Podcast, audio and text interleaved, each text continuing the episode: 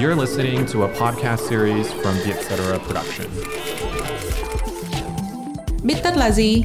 Là podcast nghe xong biết thôi.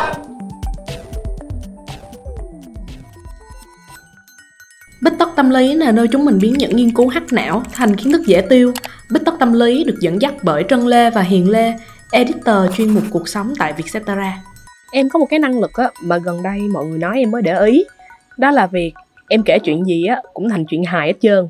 Dù đôi khi á, đó là câu chuyện buồn của chính mình. Ừ đúng là chị thấy em có năng lực đó thật á. Vì nhiều khi chị thấy vừa buồn cười, Vừa không biết là em có đang ổn không. Mà chị biết là nhiều người cũng có xu hướng đem bản thân ra làm trò đùa lắm. Thậm chí nó còn được coi là một gu hài nữa cơ. Người ta hay gọi đây là self-defeating humor. Mà tiếng Việt là tự châm biếm đó. Ngoài việc dùng để đùa với nhóm bạn thân thì em thấy cái hiện tượng mình lấy mình ra làm trò đùa cũng hay diễn ra trên các phương tiện truyền thông lắm á chị. Ví dụ như là hài độc thoại nè, mấy tấm ảnh meme hoặc là một cái status buồn cười nào đó trên Facebook. Mà chị nhắc tới gu thì em mới để ý. Đúng là gu hài của em là kiểu câu đùa tự châm biếm thật. Ví dụ nha một cái câu mà em vô cùng tâm đắc đó là khi bạn dọn phòng sạch đến mức bạn là đống rác duy nhất còn sót lại. Và theo chị tìm hiểu thì cái này nghe có vẻ hơi trầm uất Nhưng mà khá nhiều nghiên cứu đã chỉ ra rằng khiếu hài hước nó là một cái coping mechanism Tức là một cái cơ chế đối phó giúp ta đối mặt với căng thẳng hoặc là tổn thương tâm lý. Việc biến những trải nghiệm tồi tệ thành điều gì đấy khôi hài là một chiến thuật nhằm làm giảm trạng thái căng thẳng và lo âu. Khi mà kiểm soát được những cảm xúc tiêu cực trên thì ta có thể duy trì sự ổn định tâm lý, từ đó giải quyết các vấn đề một cách hiệu quả hơn.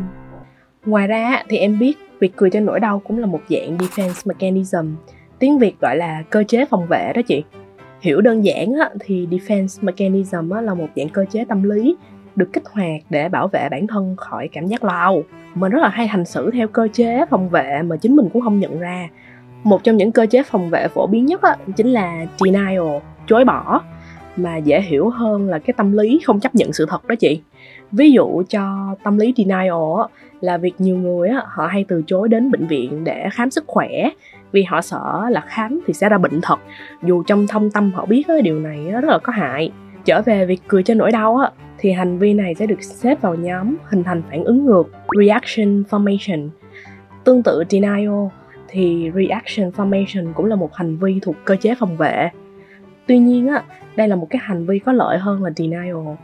Bởi vì thay vì cảm giác bồn chồn lo lắng trước vấn đề thì mình lại coi đó như là một cái điều hài hước và thú vị. Chẳng hạn á, khi mà quá lo lắng trước kỳ thi thì hồi xưa em có hay đùa với bạn rằng á là cùng lắm thì trượt á thì mình về quê chăn trâu thôi Nãy giờ thì mình đang bàn đến mặt tích cực của cái tâm lý cười trên nỗi đau Tức là mình chủ động dùng câu đùa như một cách tự chấn an bản thân trước những cái nỗi lo này Tuy nhiên thì chị thấy nó cũng có mặt hại đó Đấy chính là toxic positivity mà tiếng Việt hay gọi là tích cực độc hại Tích cực độc hại thì nó là một niềm tin, một kỳ vọng rằng bất kể tình huống xảy ra, có đau đớn và khổ sở đến mức nào, thì chúng ta cũng nên nhìn nhận nó theo chiều hướng vui vẻ và tích cực.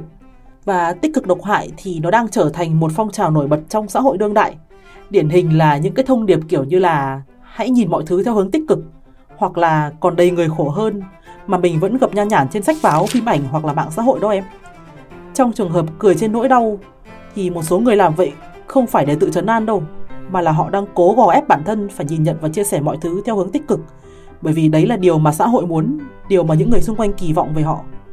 Mà nói chẳng đâu ra, thỉnh thoảng ngay trước mặt nhóm bạn, mình cũng phải tìm cách che giấu nói giảm nói tránh hoặc là đùa cợt về nỗi buồn của mình bởi vì mình không muốn phá mút của mọi người xung quanh á ở một cái mức độ cực đoan hơn á, thì cái việc cợt nhã về chính mình á là một biểu hiện của sự căm ghét bản thân đó chị. Ở một số người á, thì do những cái trải nghiệm đau khổ trong quá khứ, những cái bất ổn ở trong hiện tại hay là các cái vấn đề tâm lý cá nhân, khiến họ hình thành một cái cảm giác là mình không xứng đáng được yêu thương và tôn trọng. Vì vậy trong trường hợp này, họ cho rằng bản thân xứng đáng bị đem ra làm trò cười, phải chịu những cái lời bôi bác chế giễu, thậm chí là sỉ nhục từ người khác những câu tự chào lúc này á, sẽ giống như một cái phương thức để bày tỏ cảm giác tự ti căm ghét hay là lời chỉ trích bản thân. Mà thật ra nhiều khi á, đằng sau những cái câu cười vang á, là một cái cá nhân vô cùng tổn thương cần được giúp đỡ. Thì em thấy á, vào những cái lúc này á, thay vì mình cười hùa theo thì mình nên chân thành đặt câu hỏi xem á, liệu là mình có giúp được gì cho họ không?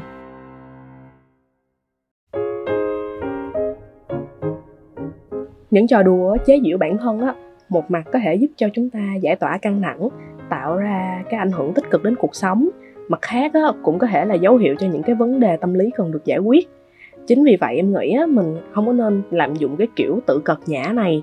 Bởi đôi khi á, người khác hoặc là chính mình sẽ nhầm lẫn giữa niềm vui thật sự và tích cực độc hại á chị. Mà nói đến đây mới thấy á mình hay rơi vào bẫy tích cực độc hại bởi vì đôi khi á, mình không có được công bằng lắm với nỗi buồn á chị mình cho rằng á, nỗi buồn á, là điều nên tránh hoặc là nên giấu giếm nhưng sự thật á, thì làm gì có ai không buồn bao giờ vì vậy á, nếu buồn á, thì mình cứ buồn thôi thay vì cố chấp cười đùa chỉ để chứng tỏ cho mọi người là mình vẫn ổn Ừ, ngoài ra thì chị thấy nhiều người hay tin vào câu fake it until you make it. Dịch ra tiếng Việt là cứ diễn cho đến khi thành thật đó. Trong trường hợp này thì à, cố đùa khi đang buồn với hy vọng là mình sẽ hết buồn thật. Tuy nhiên thì đùa cợt chỉ là cách ta chia sẻ vấn đề với người khác, chứ nó không phải giải pháp cho nỗi buồn. Chúng ta cần nhận thức được vấn đề thực sự ta đang phải đối mặt để mà giải quyết triệt để nó đi, thay vì đi đường vòng với trò đùa. Vì thế khi mà thấy bản thân có các dấu hiệu bất ổn thì chị thấy là mình có thể tâm sự với người thân, bạn bè hoặc tìm đến sự hỗ trợ của các đường dây nóng hay là các chuyên gia để nhận được lời khuyên cũng như là có phương pháp điều trị phù hợp. Chị thấy tìm kiếm sự giúp đỡ nó chưa bao giờ là điều đáng xấu hổ cả. Vì có như vậy những trò đùa mới thật sự vui chứ không còn ẩn chứa những tổn thương sâu sắc nữa. Cảm ơn các bạn đã lắng nghe podcast Bích Tất Tâm Lý. Nếu bạn đã từng đem nỗi đau của mình ra làm trò đùa hoặc là có một câu chuyện vui nào muốn chia sẻ với chúng mình, hãy gửi email về cho hòm thư bích tất a com nhé. Hẹn gặp lại các bạn vào podcast tuần sau.